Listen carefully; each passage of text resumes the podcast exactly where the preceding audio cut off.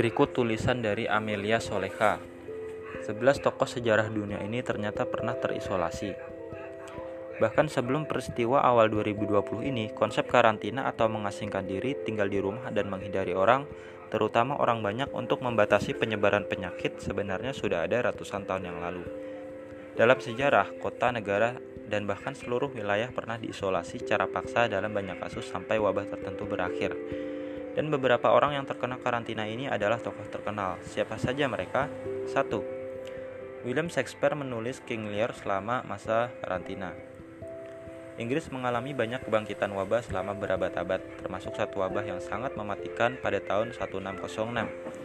Dan di tahun ini juga, puncak popularitas penulis drama William Shakespeare sedang produktif-produktifnya. Epidemi ini membunuh dua atau tiga kali lipat yang akhirnya menutup semua teater di tahun 1606, menurut The Guardian. Shakespeare masih cukup beruntung karena lingkungannya di London sebagian besar tidak tersentuh oleh wabah sampai akhir 1606. Tapi kemungkinan dia sudah mengisolasi diri sejak teater kota ditutup. Para sejarawan berspekulasi bahwa di masa karantina, Shakespeare menulis King Lear yang ditayangkan sebelum akhir 1606. King Lear adalah beberapa drama Shakespeare yang paling gelap, dan jadi sangat mungkin ia menulisnya ketika wabah menyerang Inggris. 2. Isaac Newton menemukan kalkulus ketika masa karantina. Wabah besar Inggris tahun 1665 adalah salah satu wabah pes besar terakhir di negara itu setelah berabad-abad penyakit ini muncul dan menghilang. Pada titik ini Inggris sudah sangat akrab dengan wabah dan strategi untuk memberantasnya, salah satunya dengan menerapkan jarak sosial. Sama seperti sekolah pada tahun 2020, perguruan tinggi bersejarah pada waktu itu mengakhiri tahun-tahun sekolah lebih cepat dan memulangkan siswa untuk menunggu penyebaran penyakit menurut Washington Post. Seorang siswa muda Trinity College di Cambridge bernama Isaac Newton yang saat itu berusia 20-an harus pulang ke rumah keluarganya karena sekolahnya ditutup akibat wabah, di mana ia menghabiskan waktu satu tahun belajar sendirian. Walaupun begitu, Newton belajar secara mandiri dengan sangat baik. Newton menulis makalah yang akhirnya menjadi penemuan kalkulus, bereksperimen dengan cahaya dan optik, dan juga mengamati sebuah apel jatuh dari pohon di halamannya yang akhirnya menjadi teorinya tentang gravitasi. Newton kembali ke sekolah pada tahun 1667 dan karir akademiknya melejit. Karantina ternyata membuat beberapa orang menjadi produktif. 3. Edvard Munch menciptakan lukisan di tengah wabah flu, flu Spanyol. Edvard Munch terkenal karena melukis Scream yang dianggap menyeramkan dan surrealis. Tapi faktanya, Munch melukis banyak gambaran seram untuk menunjukkan perasaannya yang gelisah karena terisolasi. Itu juga ada hubungannya dengan fakta bahwa pada usia muda, ibu dan saudara perempuan Edvard meninggal karena TBC. Menurut artis New York, saudarinya yang lain juga didiagnosis menderita penyakit mental. Itu yang membuat Munch merasa terisolasi dan cemas. Munch memanglah seorang penyendiri. Banyak dari karya seninya berfokus pada penderitaan internalnya sendiri dan semacam rasa takut berada di sekitar orang lain. Pada tahun 1918, flu Spanyol menjadi pandemi global pada saat itu, dan karantina yang diterapkan tidak menjadi kendala sama sekali bagi Munch. Dalam masa wabah ini, Munch melukiskan self-portrait with the Spanish flu, yang menggambarkan dirinya sedang duduk sendirian dengan raut wajah yang tampak sedih. Setelah itu, ia kembali melukis potret dirinya, self-portrait after the Spanish flu, di mana ia tampak berpakaian bagus dan dalam kondisi yang jauh lebih baik. 4. Astronot Apollo 11 menjalani karantina. Salah satu pencapaian ilmiah terbesar abad ke-20 adalah ketika manusia mampu pergi ke bulan. Para astronot dikarantina selama 3 bulan sebelum diluncurkan ke sana dan dikarantina kembali sekitar 2 minggu. Para ilmuwan NASA mengira akan ada kemungkinan kecil para astronot dapat membawa semacam wabah bulan yang mungkin berbahaya di bumi. Terlebih lagi, NASA meminta mereka untuk mengenakan pakaian pelindung dan tetap menggunakannya sampai mereka bisa dibawa kembali ke markas besar NASA, di mana mereka diisolasi dan diperiksa hingga ahli medis yakin 100% bahwa mereka tidak membawa sesuatu yang buruk bagi semua orang. 5. Mary Malone menghabiskan hidupnya dalam karantina. Mary Malone beremigrasi dari Irlandia ke kota New York sekitar 1884. Dia bekerja sebagai juru masak, namun Departemen Kesehatan Kota New York menyadari bahwa ia pembawa demam tifoid yang asimptomatik dan menjangkiti orang-orang di sekitarnya seperti yang dilansir oleh PBS. Tetapi Mary keras kepala dan masih bekerja sampai pejabat kota menangkapnya pada tahun 1907 untuk mencegah penyebaran penyakit. Mereka memberinya pilihan antara mengambil kantong empedunya, tempat kuman tifus berada, melalui operasi atau melakukan karantina paksa.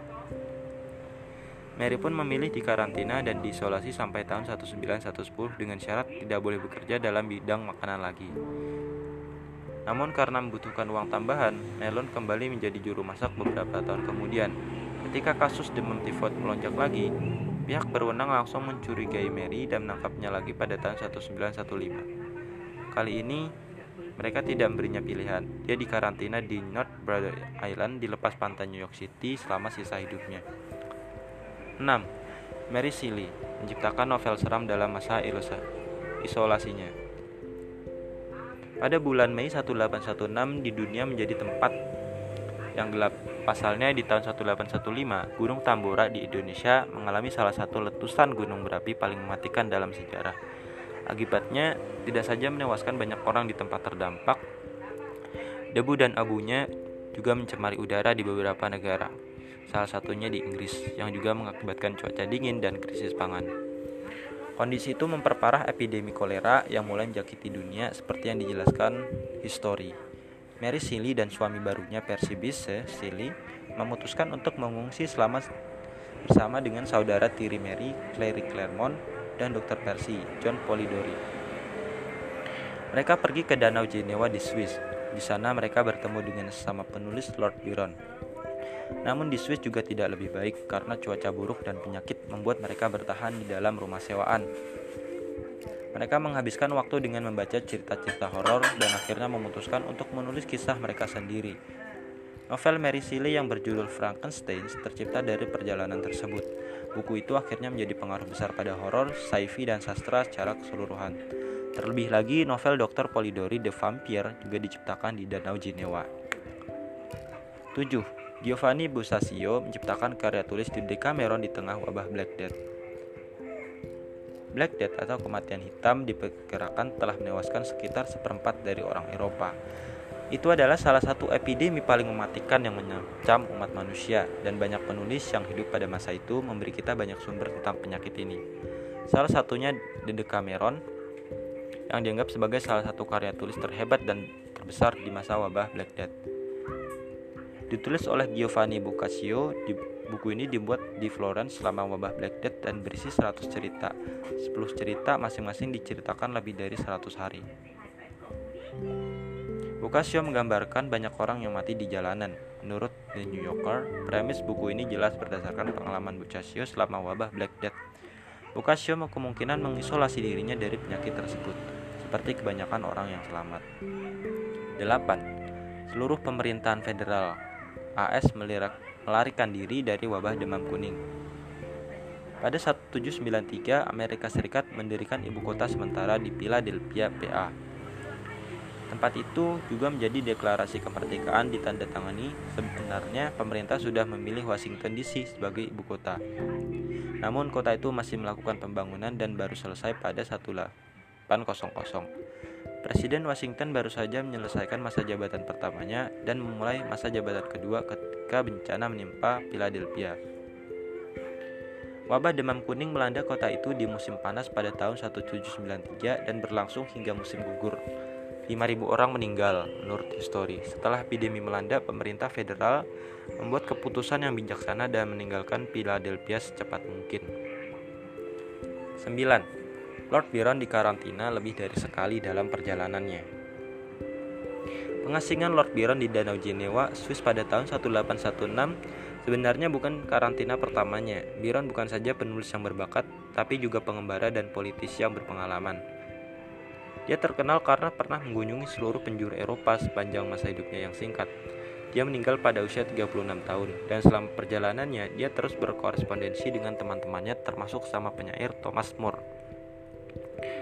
Byron dikarantina selama wabah pes pada tahun 1813 di Malta, tempat dia berkunjung. Malta diserang wabah dengan sangat kejam, dan karena kepemimpinan yang buruk dan ketidaksiapan pemerintah, pulau itu berada dalam penderitaan, menurut War on the Rocks. Dengan demikian, semua pengunjung yang datang ke Malta dipaksa karantina untuk memastikan mereka tidak bawa penyakit. Lord Byron pun dikarantina selama atau 60 hari. 10. Sir Walter Scott pernah dikarantina di Pulau Malta. Lord Byron bukan satu-satunya tokoh terkenal yang terjebak dalam karantina Malta. Dia bahkan bukan satu-satunya penulis. Pada tahun 1831, penulis buku-buku Skotlandia seperti Ivanu dan Rob Roy, Sir Walter Scott bepergian ke Malta juga. Namun waktu itu Malta bukan diserang wabah pes, melainkan epidemi kolera. Scott yang saat itu sakit di usia tuanya mengunjungi Mediterania dengan harapan menyembuhkan penyakitnya. Di sana ia menulis salah satu novel terakhirnya, Sick of Malta, yang diterbitkan setelah kematiannya. Setibanya di pelabuhan, Scott, keluarganya, dan awak kapal langsung dikarantina selama 10 hari. 11. Penulis muda yang juga diisolasi di Pulau Malta. Pada 1831, seorang penulis muda bernama Benjamin Disraeli menjelajahi Eropa bersama tunangan saudara perempuannya, William Meredith. Perjalanan itu berlangsung lebih dari setahun, tapi terputus ketika Meredith meninggal karena cacar. Disraeli memilih untuk pulang ke rumah setelah kejadian ini, tapi ia ditahan dan dikarantina selama sebulan di Malta, yang sama seperti yang dialami Sir Walter Scott. Namun, isolasi mereka tidak tumpang tindih. Disraeli tiba beberapa bulan sebelum Scott, pada bulan September 1831. Disraeli juga menulis sebuah novel semi-autobiografi yang ditulisnya selama perjalanan. Contarini Fleming. Tempat protagonisnya di karantina di Ancona, sebuah kota di daratan Italia beberapa ratus mil di utara. Nyatanya bukan saja kita yang mengalami isolasi selama wabah COVID-19, tapi tokoh sejarah pun pernah mengalaminya di era mereka untuk mencegah penyebaran penyakit. Meskipun begitu, beberapa hari dari mereka tetap produktif. Kita sepertinya harus mencontohnya juga.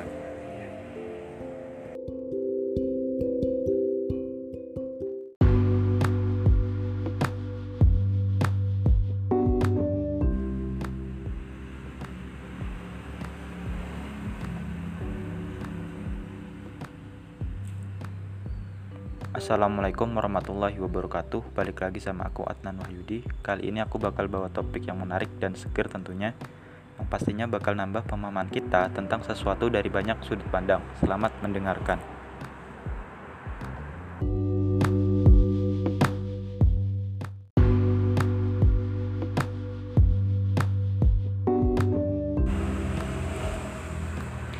Mungkin kali ini aku cukupkan, semoga bermanfaat. Ada kurangnya dari aku semata, ada lebihnya itu dari Tuhan. Sampai jumpa di lain waktu. Wassalamualaikum warahmatullahi wabarakatuh.